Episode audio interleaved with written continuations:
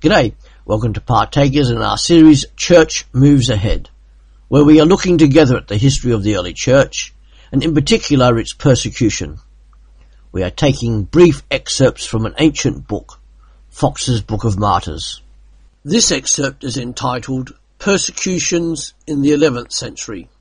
This is the final podcast in this series. Alphage, Archbishop of Canterbury, was descended from a considerable family in Gloucestershire and received an education suitable to his illustrious birth. His parents were worthy Christians and Alphage seemed to inherit their virtues. The see of Winchester being vacant by the death of Ethelwold, Dunstan, Archbishop of Canterbury, as primate of all England, consecrated Alphage to the vacant bishopric to the general satisfaction of all concerned in the diocese.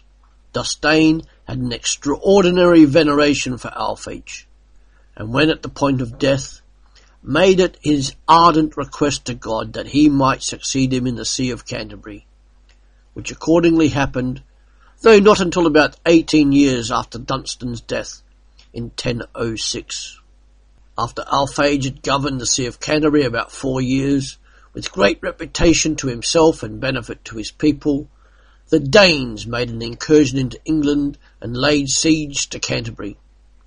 When the design of attacking the city was known, many of the principal people made a flight from it, and would have persuaded Alphage to follow their example. But he, like a good pastor, would not listen to such a proposal. While he was employed in assisting and encouraging the people, Canterbury was taken by storm. The enemy poured into the town and destroyed all that came in their way by fire and sword. Alphage had the courage to address the enemy and offer himself to their swords. As more worthy of their rage than the people, he begged they might be saved and that they would discharge their whole fury upon him. They accordingly seized him, tied his hands, insulted and abused him in a rude and barbarous manner, and obliged him to remain on the spot until his church was burnt and the monks massacred. Then they decimated all the inhabitants, both ecclesiastics and laymen, leaving only every tenth person alive, so that they put 7,236 persons to death, and left only four monks and 800 laymen alive, after which they confined the archbishop in a dungeon, where they kept him close prisoner for several months. During his confinement they proposed to him to redeem his liberty with the sum of three thousand pounds, and to persuade the king to purchase their departure out of the kingdom with a further sum of ten thousand pounds.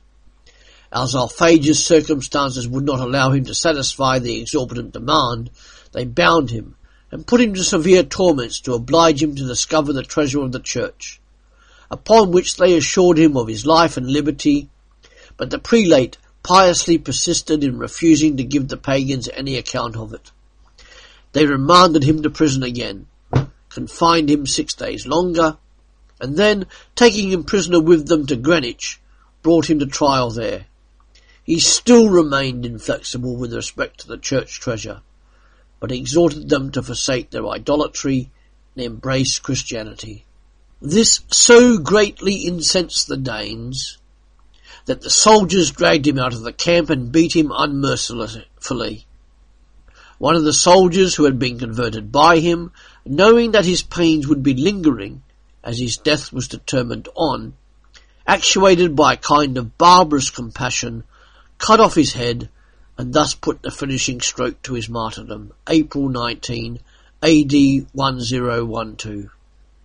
This transaction happened on the very spot where the church at Greenwich which is dedicated to him now stands.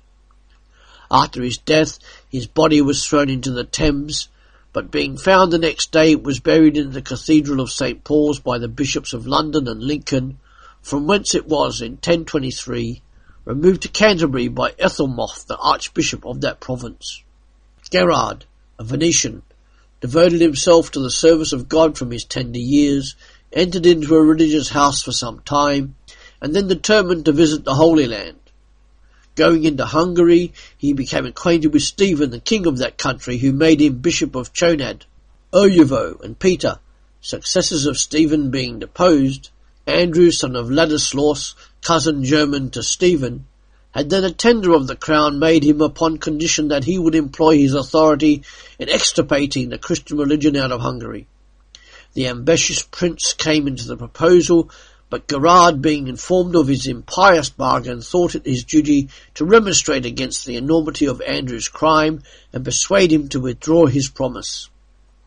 In this view, he undertook to go to that prince, attended by three prelates, full of like zeal for religion.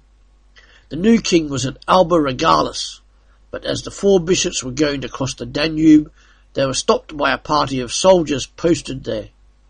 They bore an attack of a shower of stones patiently, when the soldiers beat them unmercifully, and at length dispatched them with lances. Their martyrdoms happened in the year 1045. Stanislaus, Bishop of Krakow, was descended from an illustrious Polish family. The piety of his parents was equal to their opulence, and the latter they rendered subservient to all the purposes of charity and benevolence. Stanislaus remained for some time undetermined whether he should embrace a monastic life, or engage among the secular clergy. He was at length persuaded by the latter by Lambert Zula, Bishop of Krakow, who gave him holy orders and made him a canon of his cathedral. Lambert died on November 25, 1071, when all concerned in the choice of a successor declared for Stanislaus, and he succeeded to the prelacy. Boleslaus, the second king of Poland, had by nature many good qualities, but giving away to his passions he ran into many enormities, and at length had the appellation of cruel bestowed upon him. Stanislaus alone had the courage to tell him of his faults. When taking a private opportunity, he freely displayed to him the enormities of his crime. The king, greatly exasperated at his repeated freedoms, at length determined at any rate to get the better of a prelate who was so extremely faithful. Hearing one day that the bishop was by himself, in the chapel of St. Michael, at a small distance from the town, he dispatched some soldiers to murder him.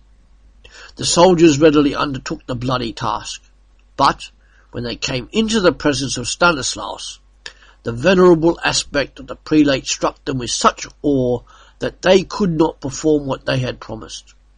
On their return, the king finding that they had not obeyed his orders, stormed at them violently, snatched a dagger from one of them, and ran furiously to the chapel, where, Finding Stanislaus at the altar, he plunged the weapon into his heart.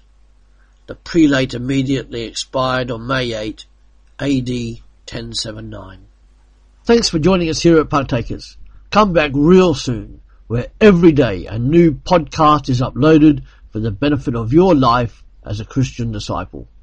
Or come visit us online at www.partakers.co.uk. Thank you.